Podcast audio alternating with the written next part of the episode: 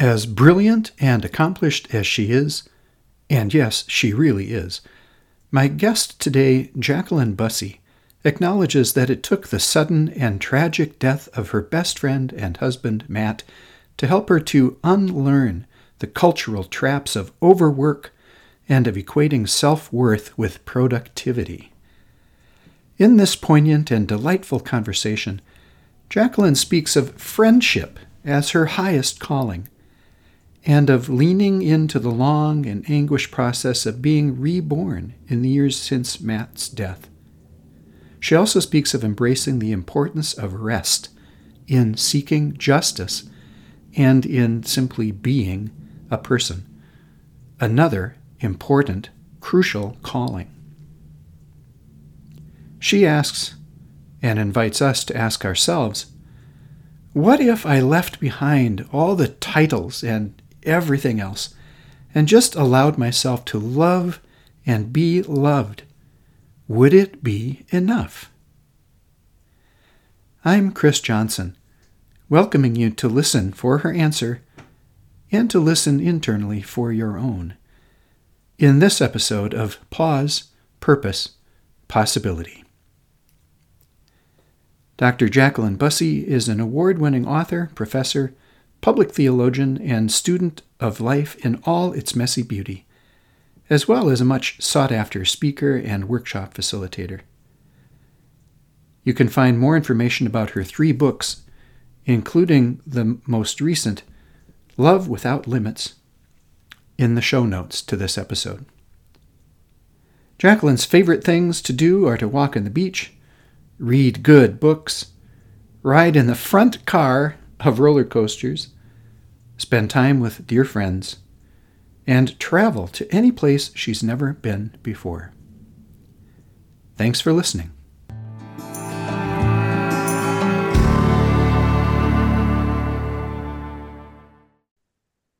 Hi, Jacqueline. Thank you so much for being with us today. Thank you so much for having me on, Chris. I'm really excited for this conversation. As am I. I'm just thrilled and honored and incredibly grateful that you are willing to hang out with me in this way. I have so enjoyed you and your work and your wisdom and your humor, your grace, so many things about you over the years. So this is a real treat. Likewise. Thank you. So you may recall that the tagline for this little podcast is exploring meaning and connecting with true self. So I use that as a springboard to ask you how you would like to introduce yourself to the folks who are listening. What do you know about your own true self? What do you want folks listening in to know about who your true self is? Well, I love that question, Chris. And I've even been trying to think lately about how we can define ourselves differently and identify ourselves aside from what we do, right? Yes. I've been thinking a lot lately about how we are human beings and not human doings. So I was tempted when you asked the question to start talking about the things that I do, right? Because we're trained to define ourselves in such a way. But I think I'm going to start somewhere else, if that's okay, because I am really making a conscious effort these days to not define other people by what they do or define myself in that way. So I would say that one of the things about myself I want everyone to know is that I am a friend to many people, and I take friendship as probably one of my highest callings in my life at this time. And I used to joke doing interfaith work. I would say, I'm a professional friend maker, and I think that's true, but I'm also just a friend to many people, and many people are a friend to me. And that's just been so meaningful. Aside from that, right, and trying to be a good person. I am a writer. I am a public speaker. Those are things that I do, that I like to think flow out of the fact that I'm trying to befriend myself, befriend the world in the best ways that I know how. So I am a writer and public speaker. I've been a professor for practically my whole career, 20 years of teaching in Christian higher ed. And I've really enjoyed that as well. And just lately I've been working on becoming a more introspective person and doing more with the writing and the reading and the sharing and just the being and the resting. So I could talk more about that later, but that's kind of my intro to me. Thank you for that. Picking up one of the threads there where you talk about yourself as a friend to many, I count myself blessed to be able to say Jacqueline is my friend. So thank you for that. Who would you say comes to mind and heart as someone who has been a model for you of what friendship is or looks like or consists of? Who did you learn that from? Yeah. Oh, that is such a great question. You know, I think I would have to say my late husband, Matt. He was my best friend since age 14, Chris. And he recently died tragically and totally unexpectedly. And the only real answer to your question, though, is who was the truest friend to me? It was him. Completely him. And he is this incredible human. And I had never before, apart from my own mother, I would say, had someone who was a greater champion for me. He was my compass. He was my revolution. He was as every friend of mine said, they're like, your husband is in the front row of everything you're doing with the biggest smile on his face. You know, you think of how important it is in a partnership to have someone who is your champion and is not competitive with you. And I had that 100%, as everyone could attest. And I appreciated it for what it was. And so I would have to say, in large part, I learned that from him. You know, we also were the type of friends to each other that we would have arguments, you know, as people do, like as anyone does, who I think is in a long-term marriage like we were. And we also, it's cliche, but true, that we would not let the sun set on any of our arguments. And we actually never, ever did. As miraculous as that sounds. And I think that was the key, was that we learned the importance of the apology. The apology is the key to a good marriage. And we both were willing to do it. And that's the key to good friendship, I think, is that you have to see where you've screwed up and you have to apologize. And the other person also has to be like, that is enough. It is enough for me that you have apologized with a sincere heart, and now we can let it go. And I think I was loved like that. You know, that's the kind of love that I've had in my life. And I consider that a miracle, and it's made me different. I think I can walk out of my house. I used to always say when Matt was alive, like, I walk out of my house as a loved person, and that makes all the difference. And it's hard because he's gone. Yeah. But I have to say, Chris, I have to still believe it because of the many friends I've had, the friends who've stepped in since he died and who have been there for me in ways you could never even dream or imagine. I feel like I still have to say, at the end of the day, I still walk out of my house as a loved person, and I still have to allow that to make all the difference in how I treat other people. You spoke just then, Jacqueline, about some of the ways that you are different because of your friendship and love from Matt and with Matt. How would you say you are different now in the absence of Matt? Yeah. Thank you for that question. It's a profound question. And I think to answer it honestly, I'd have to start, Chris, by saying I'm still discovering the answer to that question. Yeah, right. You know, Matt has only been gone for 2 years. And I say only because when you've known someone for 38 and they're your best friend for 38, 2 years is so small. Yeah. And so I'm still discovering the answer to your question, but there's things that I have learned.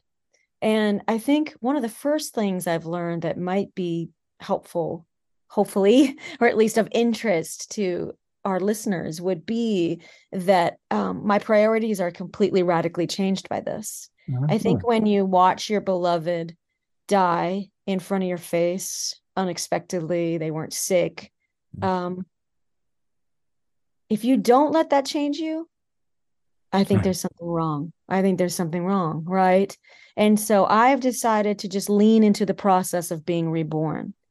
which is what's happening to me now. And a friend helped me wrap words around that the other day, because I said, I just feel like I'm gestating, you know, like, I feel like I'm not the same person. And I'm not the same person. And one of the things that has really struck me is just the ways it's in what the way I just introduced myself, that whole thing I just said, you know, about like, I'm not just the things I do. Okay. That's completely not the Jacqueline Bussie of 5 years ago. I would have said, well, I'm a professor and I'm a writer and I do this and I do that. I would have never started with friendship. Right. And the reason I start with that now is because when my husband died in that way, my friends saved my life. And see, so I have the, I mean, I'm fortunate that Matt and I were a couple that always made space for friends. You know, I think there are couples who kind of get a little insular, and, you know, Matt and I used to at least once a week have friends over for dinner, and it was very countercultural in the Midwest where we lived. And because a lot of people wouldn't have you over, but we just persisted. But then some of our friends, we got closer with them, then they would invite us into their homes. And we would always get back into the car, Chris. And Matt would always say in this cute voice, he'd say, we have friends. And it became like our mantra, like, we have friends, you know? Yes. So we were the couple that always had the big parties every month, you know, and 60 people were coming, and weekly dinner parties with friends. And so I see now the value of that. Does that make sense? I mean, obviously I saw the value then, but now I see that when your life falls apart and you lose your beloved, you don't have anyone else but your friends. And one of the things that I just want to share, and then I'll stop talking because I tend to have really long answers to questions, you know, but I'll just say quickly is that one of the major ways I've changed, Chris, is the value that I now place on friendship, as I said, but also rest. Oh, yes. Rest, and calling out our culture on the absurdity of overwork that we engage in. Because my husband and I, we were guilty of that. We worked very high-powered jobs. He was a Hollywood movie producer. You know, I was a director of the Forum on Faith and Life at Concordia College. Then I was the executive director of the Collegeville Institute, you know, so I've had these power, you know, kind of positions. He had, you know, very powerful position, and we worked all the time. I mean, I wish I could sit here and tell you, oh, we didn't work 90-hour work weeks. That's a lie. Yeah. We did. We loved what we did. We did it because it was our vocation. It was our passion. It was our purpose. But I don't know. I'm having to reevaluate all that, because I think it's possible to, in a very capitalistic society, right? Yes, yes. Give away too much to the job, because we're told, oh, well, that's your vocation. You know, that's your calling. Huh. You know what else is your calling? Being a person is a calling. Being there for your family, being there for your spouse, also a calling. Yet we spend how many hours a week on that? Very few. Like your average person. I mean, we're working. I mean, just look at the ratio. You work 5 days, you have 2 days off. Well, all I can tell you is I wish that my husband and I had more. Yeah. And so now I treat that very, very differently. I put the highest priority on time off. Yeah. And when I say time off, it really is time on. You know, it's time to actually live life, you know. We are not a means of production. We are not just a paycheck. We are not just a job. And I say that as someone who always loved her job deeply. So to hear me say that is wow, right? You know, because I don't know. We just have to have more time to just be and rest. And I want to put a huge plug in for the book Rest is Resistance by Tricia Hersey, which I read recently. And I have allowed it to change my life. Rest is resistance. Yes. You are not just your labor. Your labor does not define you.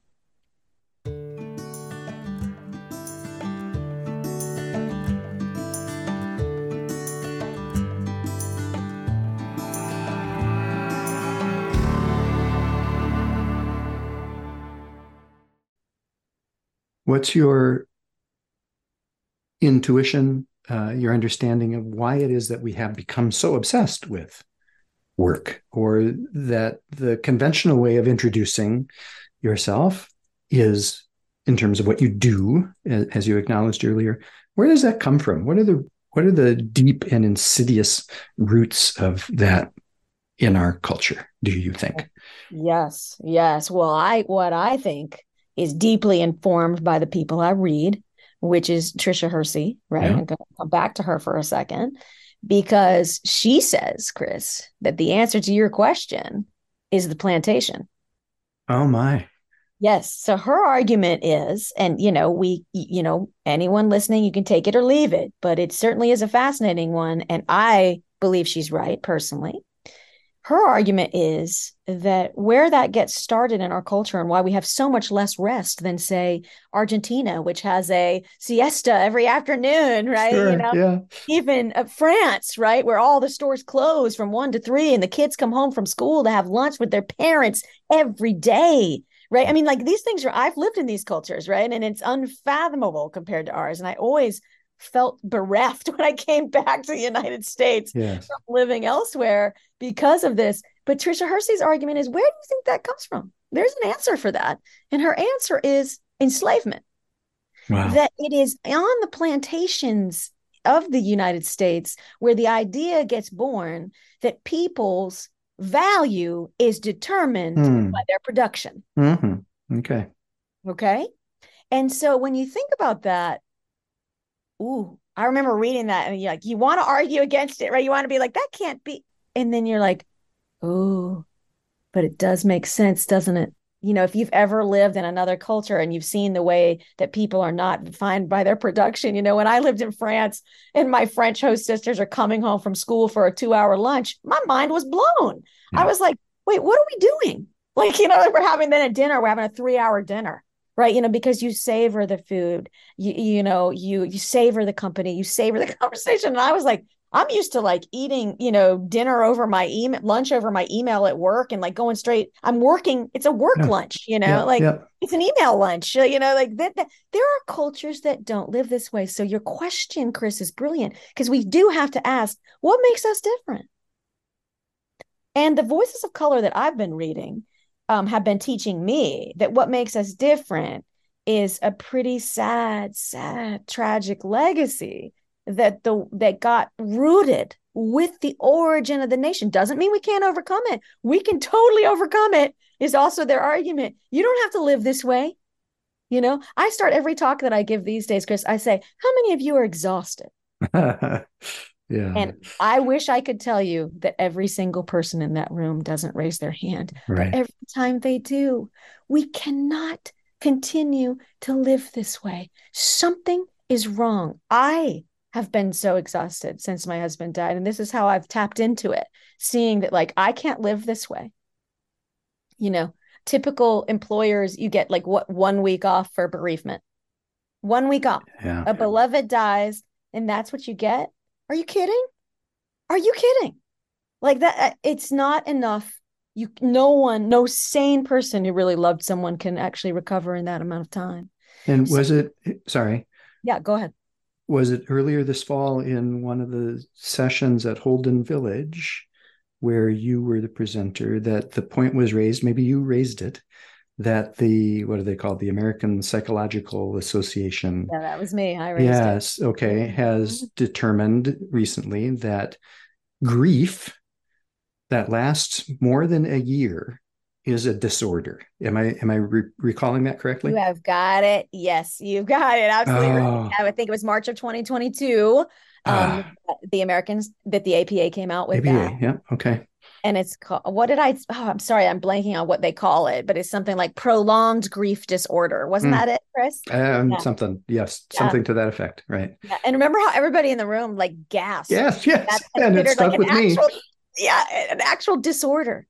Yeah. That I would still be sad, and not just me, of course, but I used that example of myself. Yeah. I would still be sad a year after losing the love of my life. That's a disorder. We call that a disorder. And there's many, many cultures that would not. And we need to understand that. Right. So the thread of this conversation has just now made a connection between the importance of rest and the necessity, inevitability of grief, which is powerful to name. What else is rest good for? Why is it important? Yeah. Well, personally, I think that rest is important because it does allow for a reconnection with the inner wisdom that lives inside of each one of us, the wisdom that is greater than each one of us, you know, in so many indigenous cultures. Oh, you're going to love this. I just remembered this. Okay. And I have a lot of Native friends and they teach me awesome things all the time. And one of the things that my friend was teaching me was that, he was saying, like, when you wake up in the morning, like, what does someone ask you? And I was like, oh, well, what do you want for breakfast? It's kind of like the conversation that, my parents would have when I was waking up. And my friend was explaining, and he's Ojibwe, and he was saying, oh, well, in my culture, one of the things we might ask when you wake up is, what did you dream? Oh, wow. And I thought literally no one ever asked me that. Like, no one ever is like, the first thing that you would ask a child, or an adult is, what did you dream? But I do think it's essential, right? Because, and Tricia Hersey talks about just also getting in touch with our dream lives as well, that, there's a whole, I'm going to use that literally and metaphorically, right? Mm-hmm. How do you get in touch with your dreams if you don't rest and figure out what they are? We are so busy. Like, I don't even know which end of me is coming and going most days. And no more. I'm done with that life. Mm-hmm. Matt's death has shown me that I can't live that way anymore. Matt and I lived that way for a long time. And I'm done with it, and so any way that we can reconnect with ourselves, with one another, we reconnect with those we love, we reconnect with God, we reconnect with our memories. I think I don't want to make rest out to be a panacea for all ills, but we're so overworked. We're so overtired. It's affecting everything. And it's like with Matt's death, Chris, I've now got my eyes are opened. I'm seeing something that I never saw. And what I'm seeing is the effect of the fatigues on us. And I'm seeing its origins in some really tragic places of white supremacy, quite frankly. I think that's where it gets going. Yeah.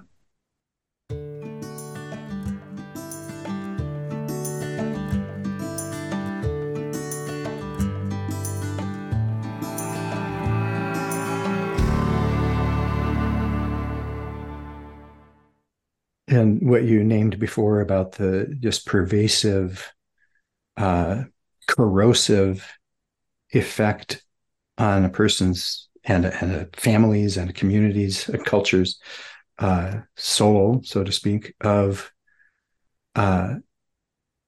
identifying, I'll speak for myself, identifying or rooting my sense of worth, of value in productivity, or even more specifically in financial reward.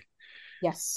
So I've been trying to, even the phrase, make a living for the last 10 years as a freelancer, consultant, facilitator, traveling teacher, discernment coach, so on and so on, which I love. I love the work. In many ways, it isn't work. It is about just me showing up and being who I am in the world and hoping that there is some gift for someone in there. Mm-hmm. And yes, it's nice to get paid for being who I am, so to speak. And that doesn't happen much. Mm-hmm. And where I'm going with that, though, Jacqueline, is to acknowledge, again, how corrosive and persistent my sense of self as failure is. Because I don't have a regular, consistent, comfortable paycheck in compensation for my work. And that narrative comes from somewhere. Thank you for helping me to get a sense of some of the roots of where that narrative comes from.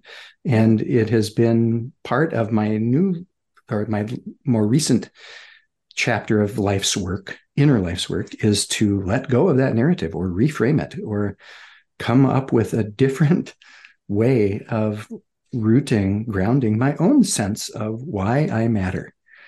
And that is hard and I think good and necessary and important work. So A little true confession there. Thank you for letting me toss that in. Yes. Oh, it's very powerful. Thank you for sharing that.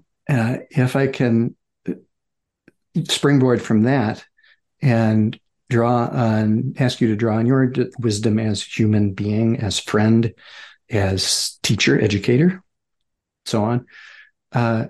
Given the little snapshot that I just showed you of my own life, a little bit of it, what would you say I most need to unlearn?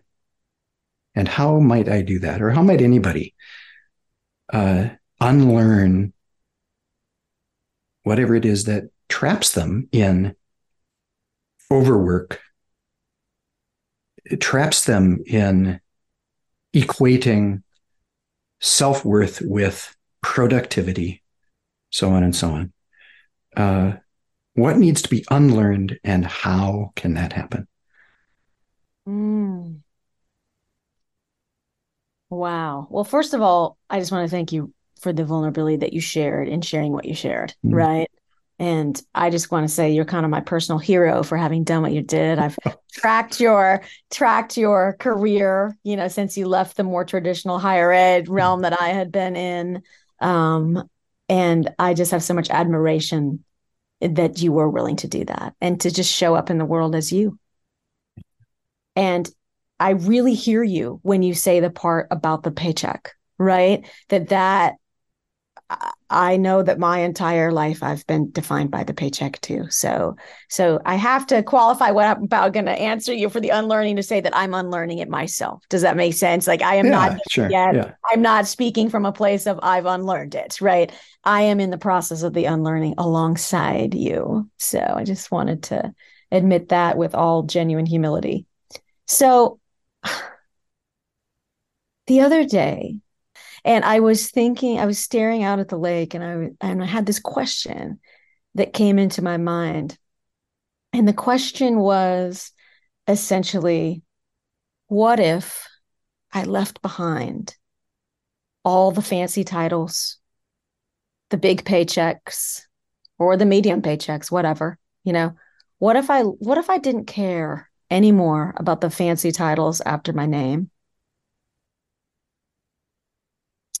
And what if I just allowed myself to love and be loved, allowed myself to write and be written, and allowed myself to hear and be heard? Would it be enough just to love and be loved? And I think that question that beautifully and spiritually I was asking myself just 2 days ago, Chris, while not knowing at all what you were going to ask me today for this podcast, is the same question that you're asking about what do I need to unlearn, right? Yeah. In my case, I have to unlearn the approval that I have always gotten from other people for, oh, you wrote this book, it won an award, you're this professor, people call you doctor, whatever it is for you or, for anyone. Yeah. We all have our things, right? We have that thing that we feel like makes other people respect us. And because of the society we live in, it does. Like that's real, but what we have to unlearn is caring. My husband used to say, he said, you just have to divorce care from the situation. He always talked about divorcing care in a situation where care was not deserved. And he was good at it, and I was awful. I'm awful at it. He could just allow something to like water off a duck's back. Like if a person who was rude said something rude to my husband, he was like, divorce care. And he was over it in 5 seconds. I'm like walking around ruminating, like, why did they say that? Why don't they like me? But listen, I've learned from him because now I'm more like, ooh, let me think about, does that actually matter? And by asking myself that question, is it enough just to love and be loved and to hear and be heard and to write and be written? I ask myself, is it enough? Because I think deep down, I know that it is. Yes, right. I know that it is. And how do I know that it is? I'm sorry, this is going to sound cliche, and I promise it's actually not. I know that it is because I watched Matt die. And I know that no one cared about his title, you know, or his paycheck. Yes. No one cares. You know, instead, I have all the people who wrote to me after he died, and every single one of them told me a beautiful story of something he had done for them. And I keep all those as a treasure.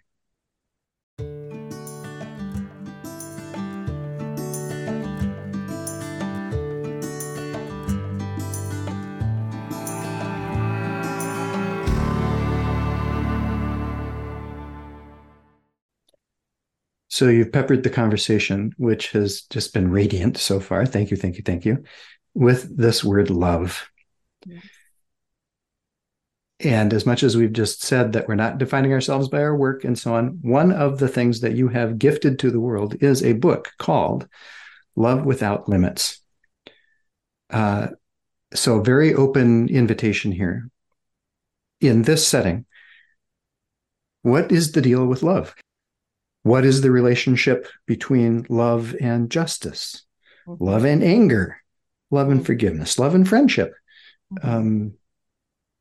What is on your heart and mind to share with these good folks listening in about love?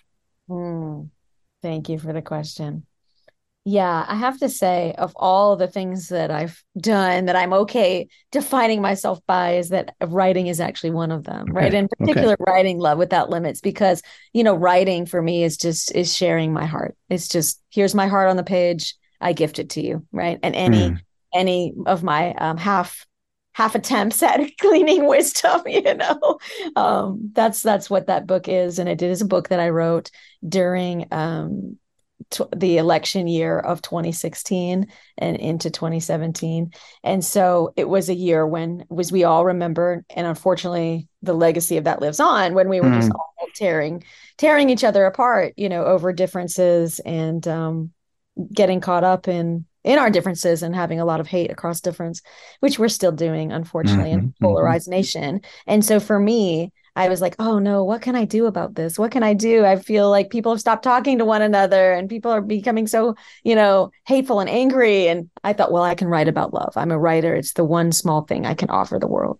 So that's where the book had its first origins. And now it has come out, you know, in a second edition more recently, just last year. But I guess I would say there, Chris, that somebody the other day, I speak on the book all the time, and I was just speaking last month, and it was so fun because I was doing a women's retreat, and a woman raised her hand in the front row. And, you know, we talked about love all day, right? You know, because it was Love Without Limits. That was the whole theme, you know, for the retreat. And she goes, what is love? Well, how would you define it? There you go. And I laugh because, like, you just asked me that too, but most people don't. Like, we all assume that we know what we're talking about, like when we say it, and that we have the same definition. And of course we probably don't, but she challenged me. But it was interesting because in the moment I had to answer, right? I mean, you know, it's hundreds of people looking at me like, well, she writes about love. What's her definition? I realized I don't even think I define it, you know, in the book, but I realized that I knew the definition. And I remember that I said to her, I paused and I said, I think love is unconditional commitment to another person's flourishing. And then I said to her, and I only know that because I'm remembering how my husband loved me. Yeah. I'm remembering how my mother, who has also died, loved me.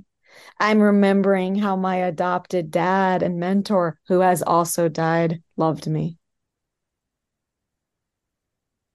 And I think I'm one of those people. It was just weird because I'm not old, you know, I mean, I'm semi-old, I'm middle-aged, you know, but the people who have loved me best in life are gone. They've died. Yeah. And I have nothing if I don't say, what did they teach me? You know, and what they taught me is what I just said.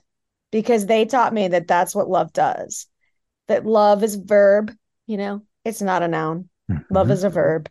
And what it does is unconditionally commit you to that person's flourishing.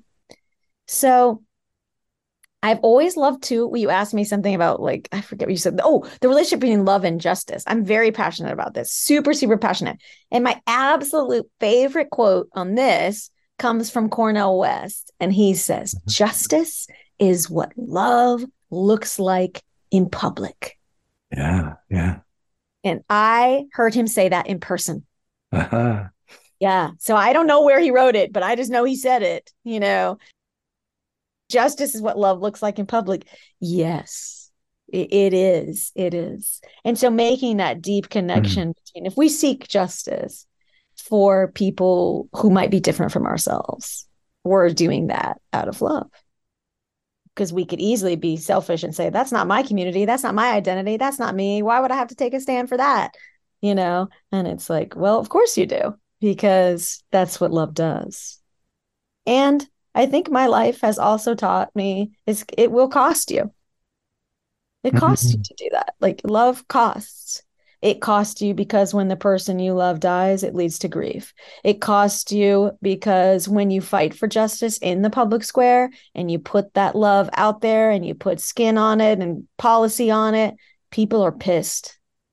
You know, they're mad because they're losing some type of privilege that they had appreciated, that now they feel like you're coming after, when really all you're seeking is equity, right? But when some people had privilege and then you take away their privilege, that to them, or you share that privilege, I should say, really what you're really trying to do is just share the same privileges with everyone, right? That's what equity is actually looking for. But it feels like, oh no, you know, it feels like to the people who'd always been on top, feels like they lost something.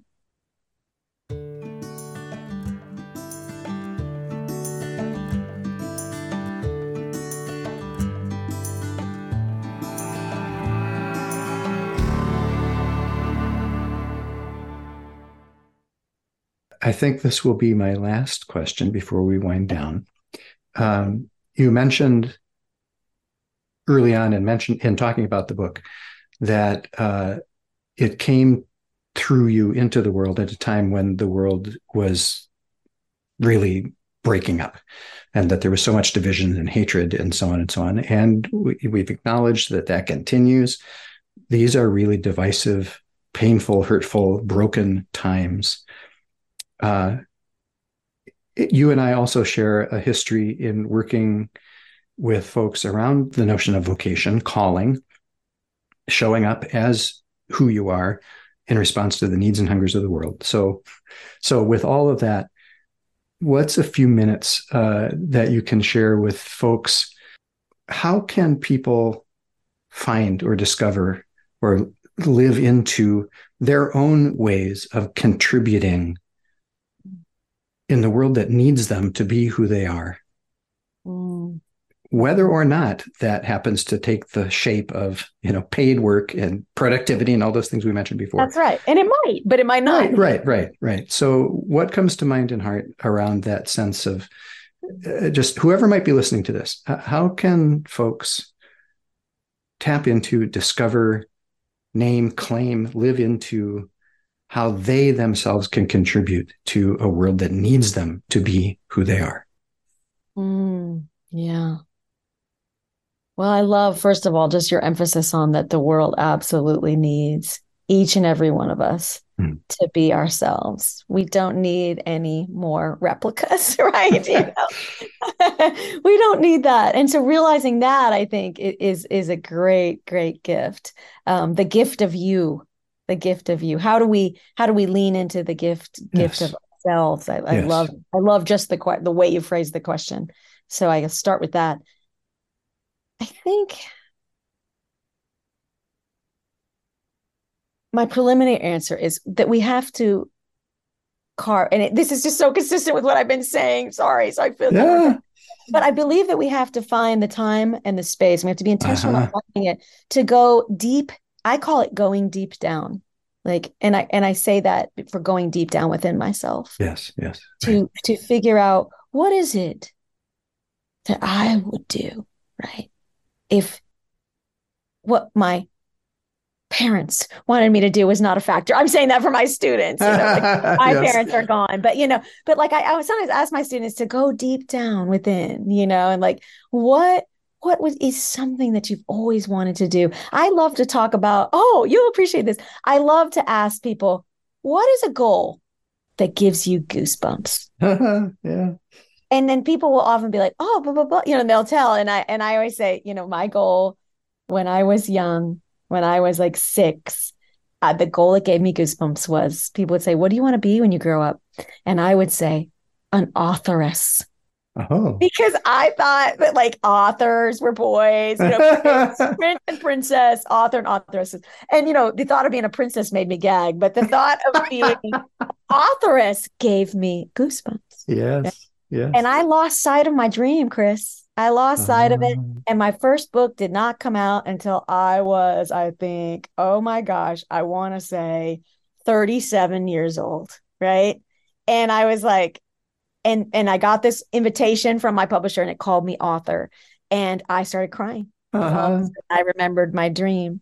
So rather than waiting as long as I have, although it's never too late, I do just ask, you know, everyone listening to say to themselves, what is a goal that I always have had or have had at any point that gives me goosebumps? And it doesn't matter if it's small. Maybe you've always wanted to like paint, take a painting class. Maybe you've always wanted to learn how to dive off a diving board. I don't care what it is, right? You know, or maybe it's that dream job. Maybe it's all of the above, but whatever it is, like, I want you to go down deep, find one goal that gives you goosebumps. And I promise you that pursuing that goal is going to give you so much satisfaction. Not a goal that's going to give someone else goosebumps. You. Yeah.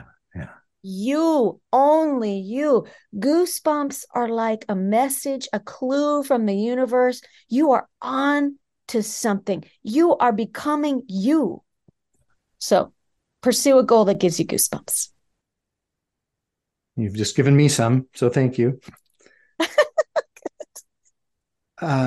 And thank you for being you as author, as teacher, as friend, as someone who does radiate love in the world, and knows what love, what's the Cornel West love?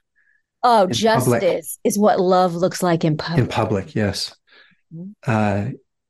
Yes. You are all of that, and I'm deeply grateful. Thank you so much for being here today. Thank you so much, Chris. I'm grateful for you.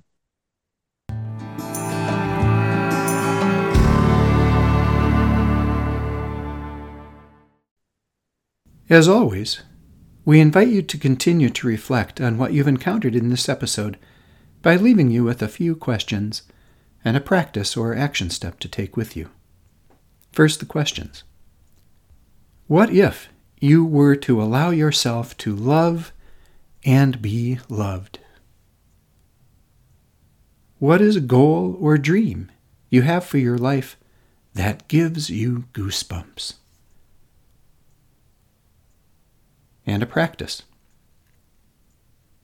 Look for and make at least one opportunity each day this week to rest, and embrace it as a form of resistance to grind culture, a way to reconnect with the wisdom that's within you and around you. I'm Chris Johnson, with deep thanks for joining us for this episode of Pause, Purpose, Possibility, and for your being who you are in and for the world.